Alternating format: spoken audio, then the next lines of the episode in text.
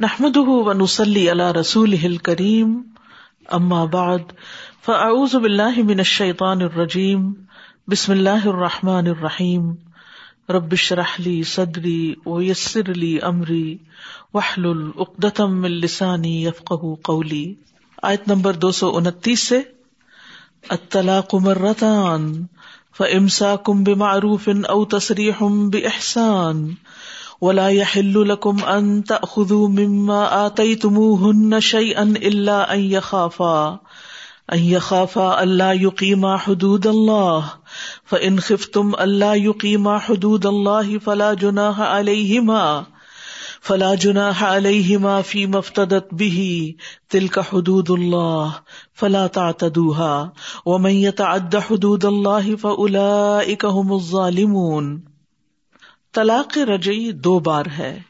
پھر بھلے طریقے سے روک لینا ہے یا احسان کے ساتھ رخصت کر دینا ہے۔ اور تمہارے لیے حلال نہیں کہ تم نے انہیں جو کچھ مہر سمیت دیا ہے، اس میں سے کچھ بھی واپس لو۔ مگر یہ کہ دونوں کو اس بات کا ڈر ہو کہ وہ اللہ کی حدود کو قائم نہ رکھ سکیں گے۔ پھر اگر تمہیں ڈر ہو کہ وہ دونوں اللہ کی حدود قائم نہ رکھ سکیں گے تو ان دونوں پر اس بات میں کوئی گناہ نہیں کہ وہ عورت علیحدگی حاصل کرنے کے لیے خامند کو بدلے میں کچھ دے دے۔ یہ اللہ کی حدود ہے سو ان سے تجاوز نہ کرو۔ اور جو کوئی اللہ کی حدود سے تجاوز کرتا ہے، تو ایسے ہی لوگ ظالم ہیں۔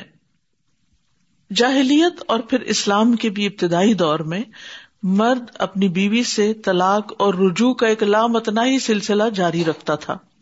اور مقصد کیا ہوتا تھا عورت کو نقصان پہنچانا؟ جب شوہر اپنی بیوی سے تنگ آ جاتا یا اس کے ساتھ ایک انتقامی رویہ اختیار کرنا چاہتا، تو پھر وہ اس کو طلاق دے دیتا تھا اور جو ہی عدت ختم ہونے کو پہنچی تو رجوع کر لیتا تھا۔ پھر تھوڑے دنوں کے بعد پھر دوبارہ طلاق دے دیتا اور پھر اسی طرح یعنی طلاق کی تعداد میں کوئی بھی روک ٹوک نہ تھی۔ ان لمیٹڈ طلاقیں اور ان لمیٹڈ رجوع۔ اور ہمیشہ وہ اسی طرح کرتا رہتا۔ اس طرح عورت کو ایک بہت بڑے نقصان کا سامنا کرنا پڑتا، کیونکہ نہ وہ پراپر طریقے سے اپنی زندگی گزار سکتی تھی شوہر کے گھر اور نہ علیحدہ ہو کر کوئی نئی زندگی شروع کر سکتی تھی۔ تو اس پر اللہ سبحان تعالیٰ نے آگاہ فرما دیا کہ اطلاق مرتان، کہ طلاق صرف دو مرتبہ ہی ہے یعنی وہ طلاق جس میں خامند کو رجوع کرنے کا حق ہے۔ اگر تیسری مرتبہ طلاق دے دی تو پھر اس کو واپس نہیں لے سکتے، اب معاملہ ختم ہوگا۔ اور اس کے بعد یہ ہے کہ چاہو تو تم اسے بھلے طریقے سے رکھ لو، اور چاہو تو تم اس کو احسان کے ساتھ رخصت کر دو۔ طلاق دینے کا صحیح طریقہ یہ ہے کہ بیوی جب ایام حیض سے فارغ ہو، تو آغاز توہر میں ہی ملاپ کے بغیر اسے طلاق دے۔ پھر پوری عدت گزر جانے دی جائے۔ پھر اگر عدت گزر گئی اور رجوع نہیں کیا تو عورت جو ہے وہ شوہر سے الگ ہو جائے گی اور اس طرح صرف ایک بار طلاق دینے سے بھی طلاق ہو جائے گی۔ ضروری نہیں کہ تین دفعہ ہی ایک موقع پر کہی جائے یا تین مہینے تک طلاقیں دی جاتی رہیں۔ اس سے فائدہ کیا ہوتا ہے؟ اگر ایک طلاق دی ہوئی ہو تو شوہر جو ہے وہ عدت کے اندر رجوع بھی کر سکتا ہے اور اس کے ساتھ ساتھ اگر عدت گزر جائے تو دوبارہ اس عورت سے نکاح بھی کر سکتا ہے۔ اور قرآن میں حکم یہ دیا گیا سورت طلاق میں کہ عدت کو سامنے رکھتے ہوئے عورت کو طلاق دی جائے۔ حالت حمل میں یا پھر پیریڈس کے اندر طلاق دینا جو ہے، یہ درست نہیں، لیکن اگر کسی نے دے دی تو طلاق بہرحال واقع ہوگی اور دینے والا گناگار ہوگا۔ تو حیض کی حالت میں چونکہ عورت کے اوپر کیفیت مختلف ہوتی ہے، اس لیے اس چیز سے منع کیا گیا ہے۔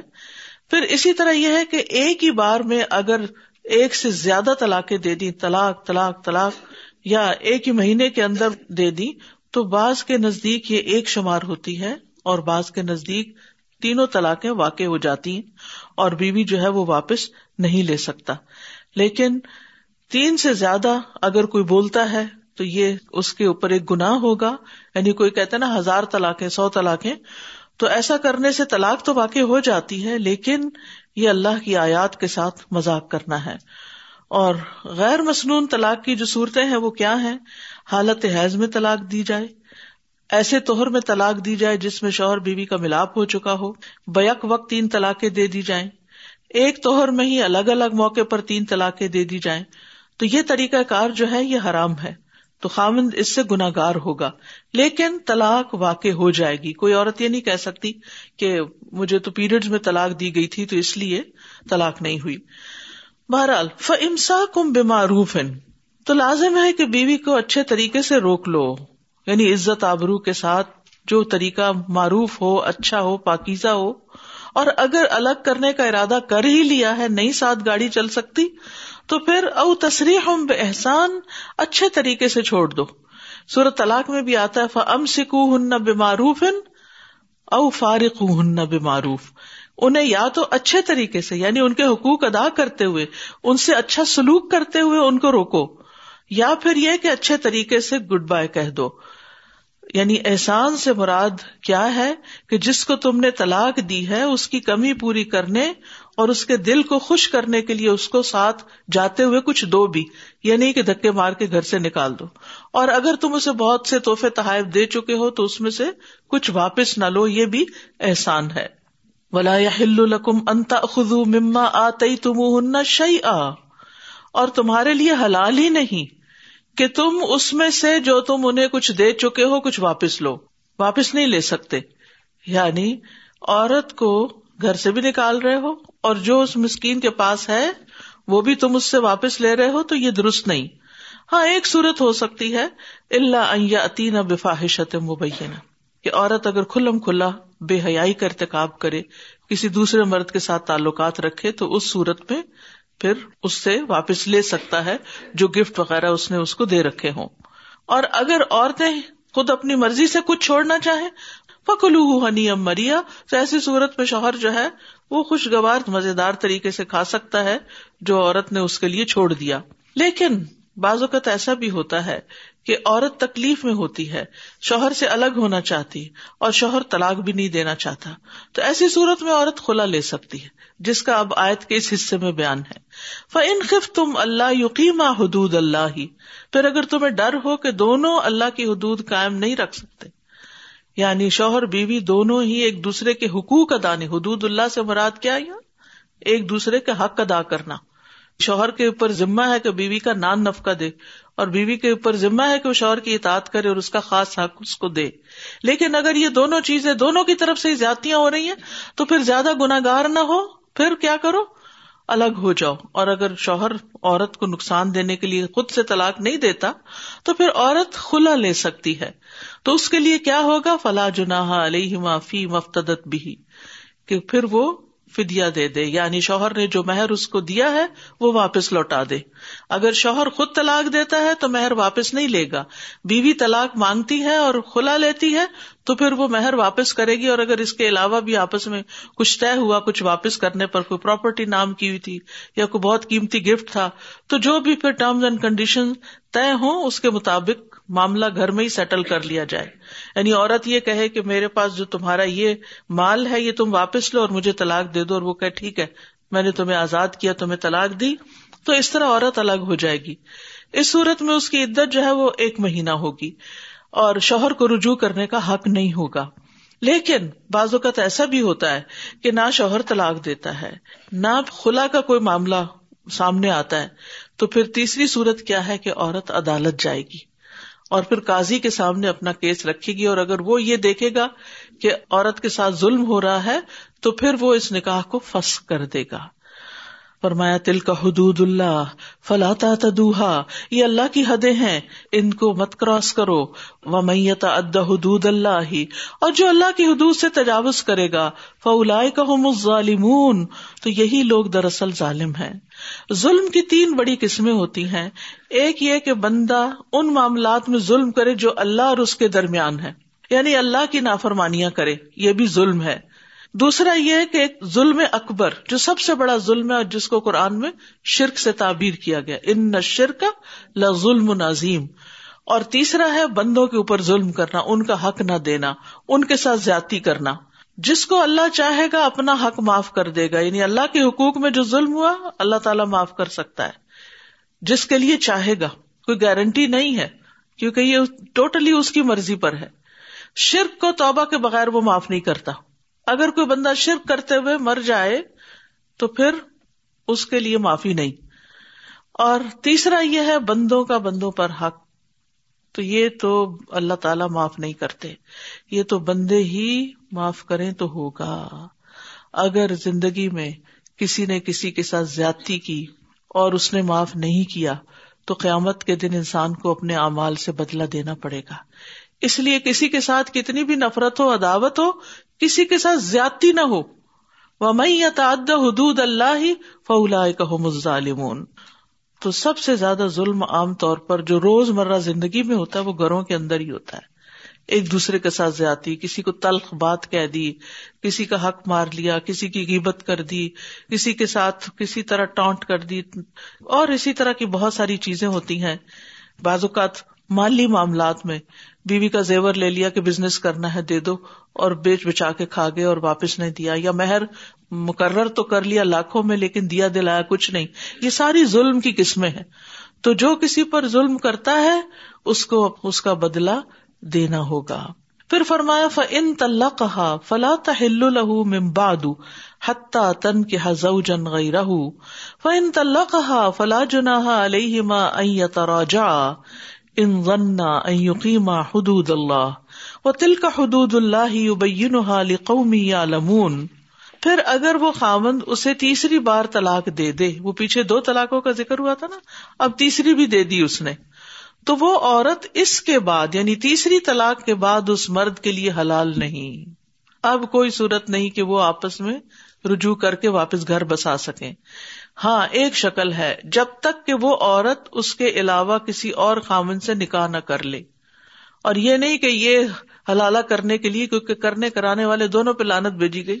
کبیرا گنا ہے، اس طرح شادی نہیں ہوتی۔ اس میں نارمل طریقے سے وہ نکاح کرے، اور اگر وہ شوہر پھر فوت ہو جائے یا پھر طلاق دے دے، تو دوبارہ پہلے سے نکاح ہو سکتا ہے۔ پہلے کے لیے پھر وہ حلال ہو جائے گی۔ فرمایا کہ اس کے بعد مرد کے لیے حلال نہیں، جب تک کہ وہ عورت اس کے علاوہ کسی اور خامن سے نکاح نہ کر لے۔ پھر اگر وہ دوسرا خاون اس عورت کو طلاق دے دے، تو ان دونوں یعنی اس عورت اور پہلے خاون پر کوئی گنا نہیں کہ وہ باہم رجوع یعنی نکاح دوبارہ کر لیں۔ اور اگر وہ دونوں سمجھیں کہ وہ اللہ کی حدود قائم رکھ سکیں گے یعنی دوبارہ اسی جگہ شادی صرف اس صورت میں ہونی چاہیے کہ جب دونوں آپس میں عہد کریں کہ اب ہم روز روز نہیں لڑیں گے اور دونوں ایک دوسرے سے معافی تلافی کریں، دونوں ایک دوسرے کے ساتھ بھلے طریقے سے زندگی بسر کرنے کا عہد کرے تو دوبارہ نکاح کرے وہاں، ورنہ پھر کھیل نہ بنائے اور یہ اللہ کی حدود ہے جنہیں وہ لوگوں کے لیے واضح کرتا ہے جو علم رکھتے ہیں۔ تو یہاں طلاق بائنا کے بعد عورت سے شادی کے مسئلے کو بیان کیا گیا ہے یعنی شوہر جب اپنی بیوی کو طلاق دے دے یعنی تیسری طلاق، تو وہ عورت اس پر پھر حرام ہو جاتی ہے۔ وہ اس کے لیے نامحرم ہو جاتی ہے۔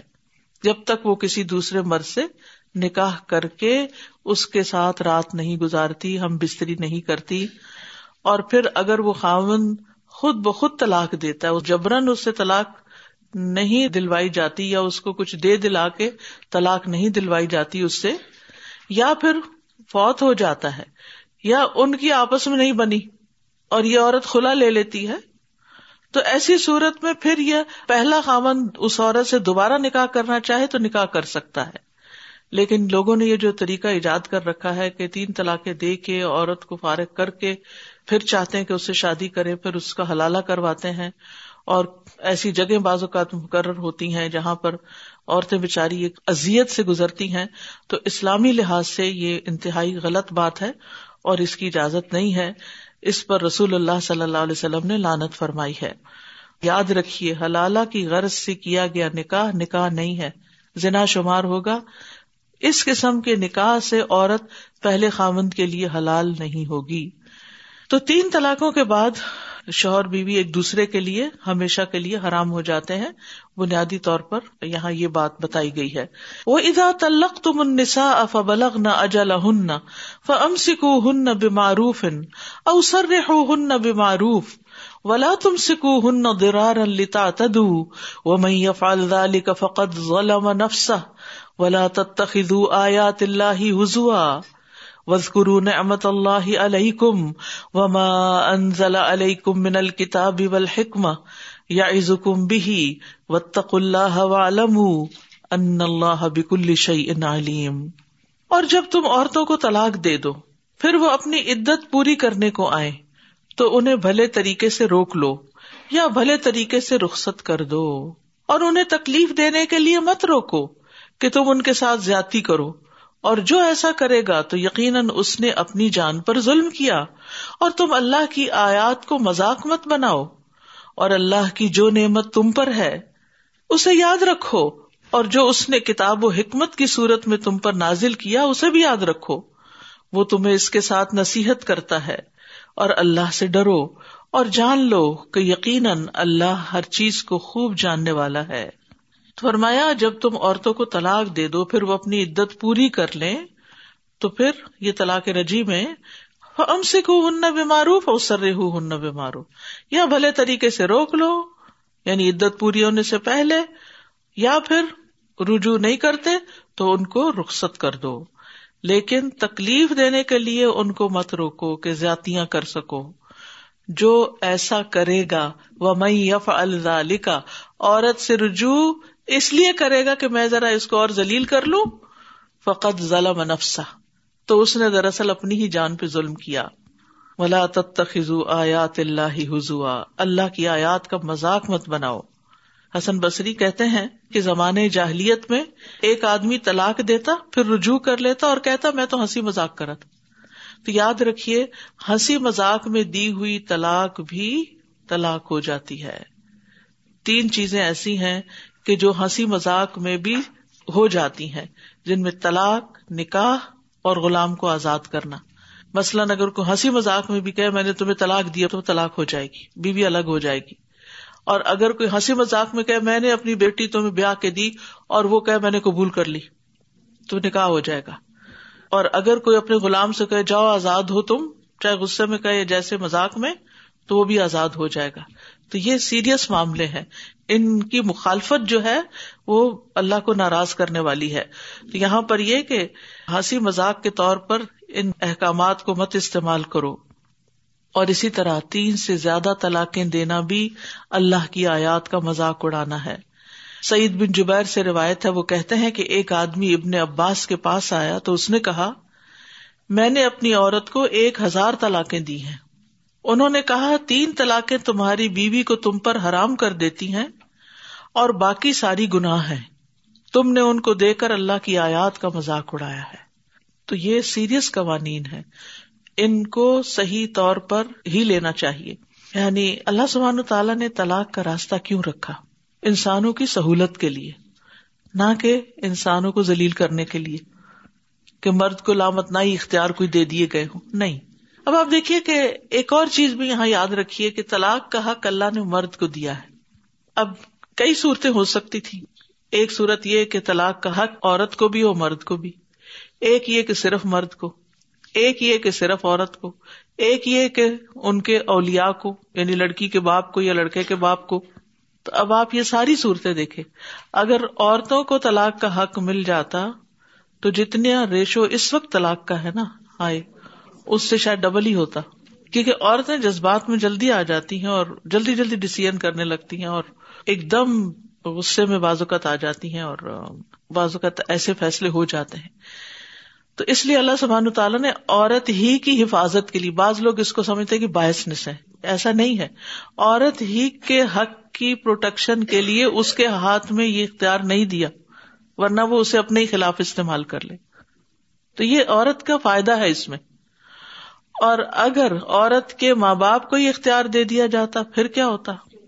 عورت تو بعض اوقات خود کچھ برداشت کر بھی لیتی ہے، لیکن جب معاملہ ماں باپ تک چلا جاتا ہے تو وہ بیچ میں رکاوٹ بن جاتے ہیں۔ وہ تو بیٹی کو عموماً کیا مشورہ دیتے ہیں؟ واپس آ جاؤ، ہمارے گھر میں تمہارے لیے جگہ بھی ہے اور کھانے کو بھی ہے، کوئی مجبوری نہیں وہاں رہنے کی۔ اور اگر طلاق کا حق مرد کے ماں باپ کو دیا جاتا ساس کو دے دیا جاتا تو شاید ہی کوئی گھر بستا۔ تو اس لیے یہ اللہ سبحان تعالیٰ کا بہت بڑا فضل اور انعام اور حکمت ہے کہ اس نے یہ حق صرف مرد کو دیا ہے۔ بے ادی ہی اقدت نے کہا ٹھیک ہے؟ اور اس کے بعد بھی آپ دیکھیں کہ کتنی خرابیاں ہوتی ہیں۔ ان کی روک تھام کے لیے یہ آیات اللہ تعالیٰ نے نازل کی اور حیرت ہوتی ہے کہ سورت البکرا کی بہت ساری آیات جو ہیں، خاندانی امور کے اصلاح کے لیے اللہ تعالیٰ نے وقف کیے ہیں۔ پھر فرمایا و ازا تلق تم انسا افبلغ نہ اجل ہن فلا تعدل ہن این کہنا ازواج ہن اذا تراد بینہم بالمعروف۔ ذالک یعز به من کان منکم یؤمن باللہ والیوم الاخر ذالکم ازکا لکم و اطہر یعلم و انتم لا تعلمون۔ اور جب تم عورتوں کو طلاق دے دو، پھر وہ اپنی عدت پوری کر لیں، تو تم انہیں اپنے سابقہ شوہروں سے نکاح کرنے سے نہ روکو۔ جب وہ معروف طریقے سے باہم رضامند ہو جائیں۔ یہ نصیحت اس کو کی جاتی ہے جو تم میں سے اللہ اور یوم آخرت پر ایمان رکھتا ہے۔ یہ تمہارے لیے زیادہ پاکیزہ اور صاف ستھرا ہے اور اللہ جانتا ہے اور تم نہیں جانتے۔ تو یہاں پر ایسی عورت جو غیر بائنا بائنا بین سے ہے بون سے جدا ہو جانا یعنی جس کو طلاق دی گئی، عدت گزر گئی اور شوہر نے رجوع نہیں کیا اور وہ بائنا ہو گئی، ٹھیک ہے؟ یعنی کہ وہ طلاق جس کے بعد وہ دوبارہ رجوع نہیں کر سکتا، وہ بائنا ہوتی۔ لیکن جو غیر بائنا ہوتی ہے یعنی ایک طلاق دی، عدت گزری اور پھر الگ ہو گئی عورت، تو یہ غیر بائنا ہے، ٹھیک ہے؟ وہ تلقہ ہے لیکن غیر بائنا غیر بائنا کا مطلب کیا ہے کہ اس سے دوبارہ نکاح ہو سکتا ہے۔ تو اس آیت میں بیسیکلی متعلقہ غیر بائنا کے ولی کو خطاب کیا گیا ہے۔ باپ کو یا بھائی کو یا جو بھی اس کا ذمہ دار ہے گارڈین ہے، کہ اگر ایک یا دو طلاقوں کے بعد عدت گزر جائے اور پھر دونوں ایک دوسرے کو واپس لینا چاہیں اور شرعی نکاح کے ذریعے دوبارہ شادی کرنا چاہیں تو انہیں مت روکو۔ اس آیت کا ایک شان نزول بھی بتایا جاتا ہے کہ ماقل بن یسار رضی اللہ عنہ ایک صحابی تھے۔ ان سے روایت ہے کہ ان کی بہن ایک آدمی کے نکاح میں تھی۔ اس نے اسے طلاق دے دی۔ پھر اس سے علیحدہ رہا۔ یہاں تک کہ عدت بھی ختم ہو گئی۔ اب عدت ختم ہو گئی پھر جو جو وقت گزرتا پھر انسان کو اپنی غلطی کا احساس زیادہ ہوتا ہے۔ موقع پر نہیں ہوتا۔ لیکن وقت گزرنے کے بعد جب ہوش آتی ہے نا، انسان ٹھنڈے دل سے سوچتا ہے تو پھر سمجھ آتی ہے کہ غلطی کی۔ تو اس نے دوبارہ پیغام نکاح بھیجا۔ اسی اپنی ایکس وائف کو۔ تو ماقل جو تھے ردی اللہ ان ان کو اس سے بڑی غیرت آئی۔ اور انہوں نے کہا کہ جب وہ عدت گزار رہی تھی، تو اسے عدت میں رجوع کی قدرت حاصل تھی۔ لیکن اب وہ میرے پاس پیغام بھیج رہا ہے۔ چنانچہ وہ ان کے اور اپنے بہن کے درمیان حائل ہو گئے۔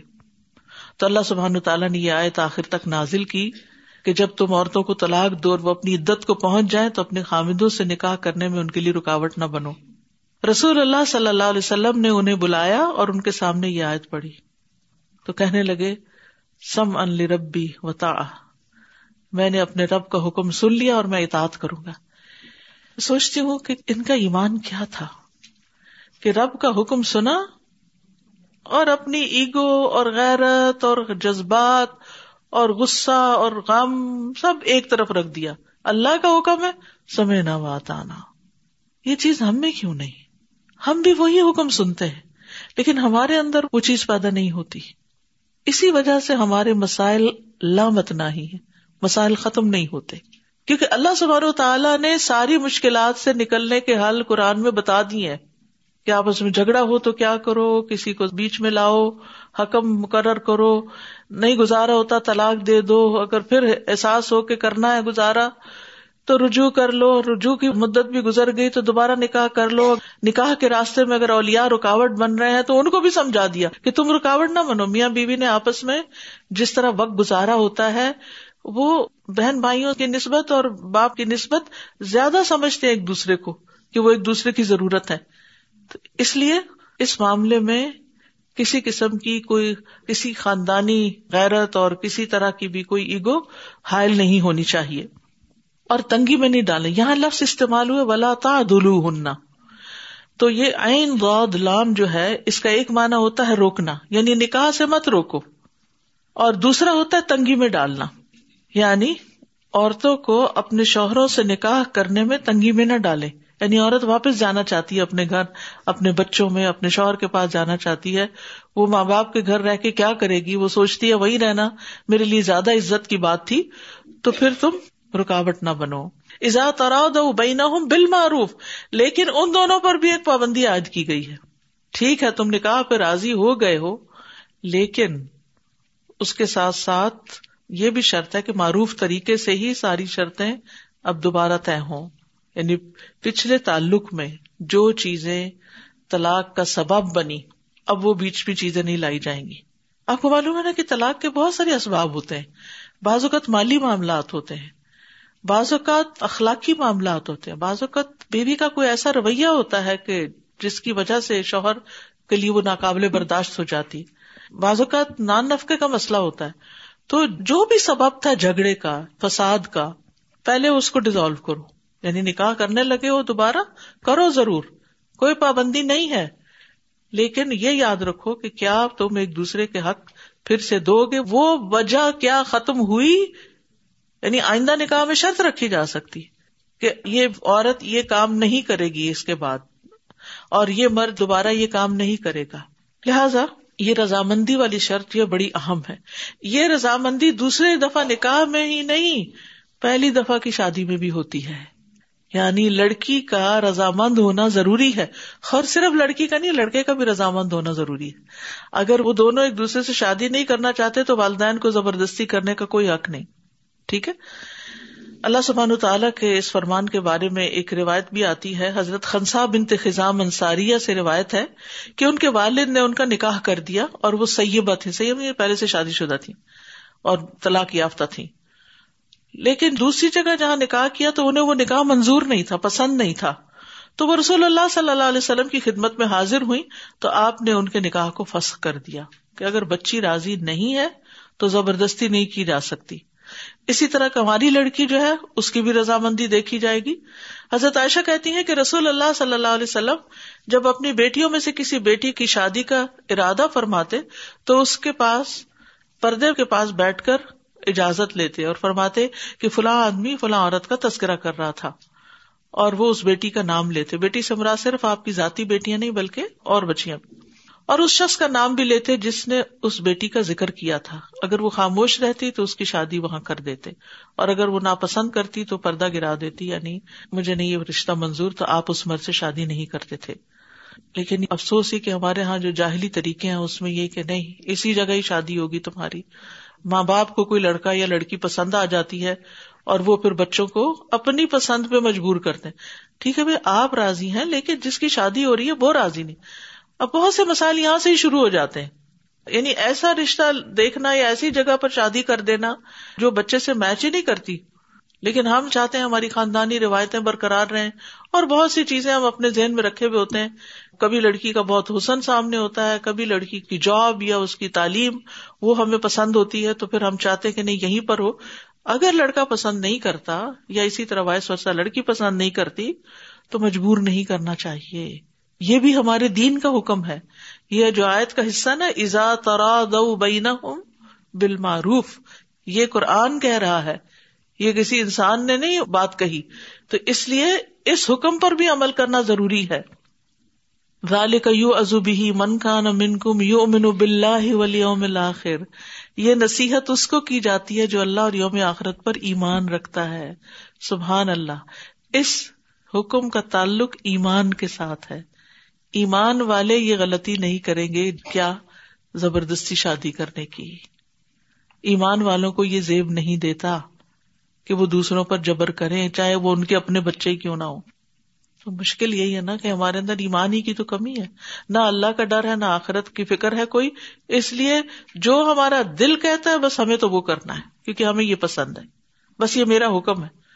اور مائیں رونا شروع کر دیتی، یہ میرا حکم ہے، تم نے میری بتیجی سے شادی ضرور کرنی ہے، ورنہ میرا ناک کٹ جائے گا اور لوگ کہیں گے کہ اس نے بھائی کی اتنی بھی خواہش پوری نہیں کی۔ بھائیوں کی خواہش آپ پوری کر رہی ہیں، اور اپنے بچوں کی خواہش کو آپ پیچھے چھوڑ رہی ہیں۔ یہ کوئی عقل بندی کی بات ہے؟ تاکہ ایک مستقل سردردی مول لے لی جائے۔ تو اس لیے ان معاملات میں بہت احتیاط کی ضرورت ہے اور یہ صرف دنیاوی کہنے کی باتیں نہیں، یہ دین کا حصہ، ایمان کا حصہ ہے۔ پھر فرمایا والم ازکا لکم و اطہر یہ چیز تمہارے لیے زیادہ پاکیزہ ہے اور زیادہ پاک ہے۔ یعنی تمہارے اعمال اور ان کے بڑھنے اور ان کے کثیر ہونے کا سبب ہے۔ یعنی اگر تم صحیح جگہ رشتہ کر کے ان اصولوں کی پابندی کرو گے تو اس سے خیر نکلے گی۔ تزکیا کے دو معنی ہوتے ہیں، ایک پاکیزگی اور دوسرے بڑھوتری۔ یعنی اس سے تمہارے گھر میں سکون، خیر، بلائی ہوگی۔ اور زیادہ پاکیزہ طریقہ ہے۔ اچھا یہ کیسے پاکیزہ زیادہ ہے؟ ایک تو یہ ہے کہ وہ جو غیرت والی بات تھی نا کہ دوبارہ اسی جگہ شادی، نہیں نہیں، یہ نہیں ہو سکتا، نہیں۔ اس سے کوئی برائی کی بات نہیں ہے۔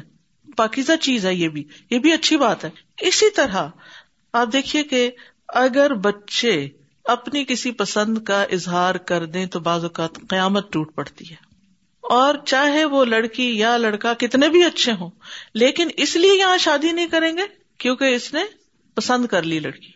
اب آپ دیکھیں کہ پہلے آپ ان کو نہیں سمجھاتے کہ بھی نظریں جھکا کے رکھنی ہے شادی بیاہ پہ جاتے ہوئے لڑکیاں ہور پریاں بن کے چلی جاتی ہیں اور جس طرح ڈانس کیے جا رہے ہیں اور جو طریقے اختیار کیے جا رہے ہیں تو آپ دیکھیں یہ لڑکیوں کے لیے بھی فتنا ہے، لیکن لڑکوں کے لیے اس سے بڑھ کر فتنا ہے۔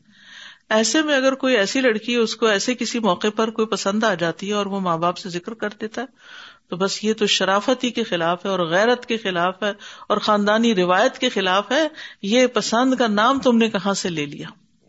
تو یہ اسلامی طریقہ نہیں ہے۔ آپ شکر کریں کہ اس نے آپ کے سامنے نام لے لیا اور کوئی غلط طریقہ نہیں اختیار کیا۔ یعنی غلط راہوں پر بھی وہ چل سکتا تھا۔ تو اوور آل جو ہمیں یہ ساری آیات میسج دے رہی ہیں وہ یہ کہ شرعی احکامات کو ماننا زندگی میں مسرتوں اور خوشیوں کا سبب ہوتا ہے۔ شرعی احکامات پر عمل پیرا ہونا انسان کو پاک کر دیتا ہے، اس کے دل کو پاک کر دیتا ہے، اس کے خیالات کو پاک کر دیتا ہے۔ اتر نیک امال دل کو نافرمانیوں کی نجاست سے پاک کرتے یعنی اندر سے صفائی ہونے لگتی جب آپ اچھا کام کرتے۔ آپ نے دیکھا ہوگا کہ جب ہم قرآن پڑھ کے اٹھتے ہیں، تو ایسا لگتا ہے ہلکے ہو گئے، کوئی بوجھ ہٹ گیا ہم سے یعنی ایک تھنکنگ کلیئر ہو جاتی ہے۔ ہمارے تھاٹس کے اندر ایک خوبصورتی پیدا ہو جاتی ہے پازیٹو تھنکنگ ہو جاتی ہے۔ تو یہ اللہ تعالیٰ کے احکامات کو پڑھنے اور ان پر عمل کرنے کی ایک برکت ہوتی ہے۔ تو ایسے لوگ جو اللہ تعالیٰ کی بات مانتے ہیں اور ان باتوں کو ماننے کی وجہ سے زندگی میں جو خیر و بلائی آتی ہے، اس سے پھر لوگوں کے اندر نہ وہ ڈپریشن رہتا ہے، نہ وہ غم غصہ رہتا ہے، تعلقات اچھے ہوتے ہیں۔ آپ دیکھیے، جس گھر میں اچھے تعلقات ہیں، میاں بیوی کے، وہ اٹھیں گے صبح مسکراتے ہوئے سلام کریں گے، ایک دوسرے سے بات کریں گے، ایک دوسرے سے مشورہ کریں گے، آج کون سا کام کرنا ہے؟ آج اور کون سی ذمہ داریاں ہیں؟ وہ بچوں کی شادی کے موقع پر آپس میں ایک دوسرے سے مشورہ کریں گے، اتفاق کریں گے۔ وہ کسی کام کاروبار کے یعنی کتنی خوشیاں اور خوشحالیاں ہو سکتی ہیں اگر انسان اللہ کے احکامات پر عمل کرتا رہے اور اپنی جھوٹی انا اور ضد سے باہر نکلے اور اپنی خواہشات کی پیروی کرنے سے بچے۔ لیکن جو شخص اللہ کی نافرمانی کرتا ہے، پھر وہ گناہ کا بوجھ اس کے دل کو کیا کرتا ہے؟ جب ایک گنا ہوتا ہے تو دل پہ کیا لگتا ہے؟ ایک کالا نکتا لگتا ہے۔ اور توبہ نہیں کرتا تو وہ پھیلتا ہے۔ پھر ایک اور گنا ساتھ جمع ہو جاتا ہے، پھر اور، پھر وہ دل کو سیاہ کر دیتے اور جب دل سیاہ ہو جاتا ہے، تو پھر وہ اللہ کی باتوں سے خوش نہیں ہوتا۔ وہ صرف دنیا کی رونقوں سے ہی خوش ہوتا ہے اور دنیا کی رونقوں سے خوشی انسان کو کامیاب نہیں کرتی، خسارے میں ڈالنے والی۔ یعنی دو طرح سے انسان کا دل خوش ہوتا ہے نا۔ ایک ہے اللہ کی اطاعت کر کے دل کی خوشی، اور یہ ایک پائیدار، گہری خوشی ہوتی، جو روح کے اندر تک اتر جاتی۔ اور دوسری خوشی جو انسان دنیا کی محفلوں میں ڈھونڈتا ہے، غلط طریقے اختیار کرتا ہے۔ تو اس میں وقتی طور پر تو ہوتا ہے، لیکن جو ہی انسان اس ماحول سے نکلتا ہے، تو انسان کے اندر ایک عجب سا خالی پن اور عجیب سی پریشانی شروع ہو جاتی ہے۔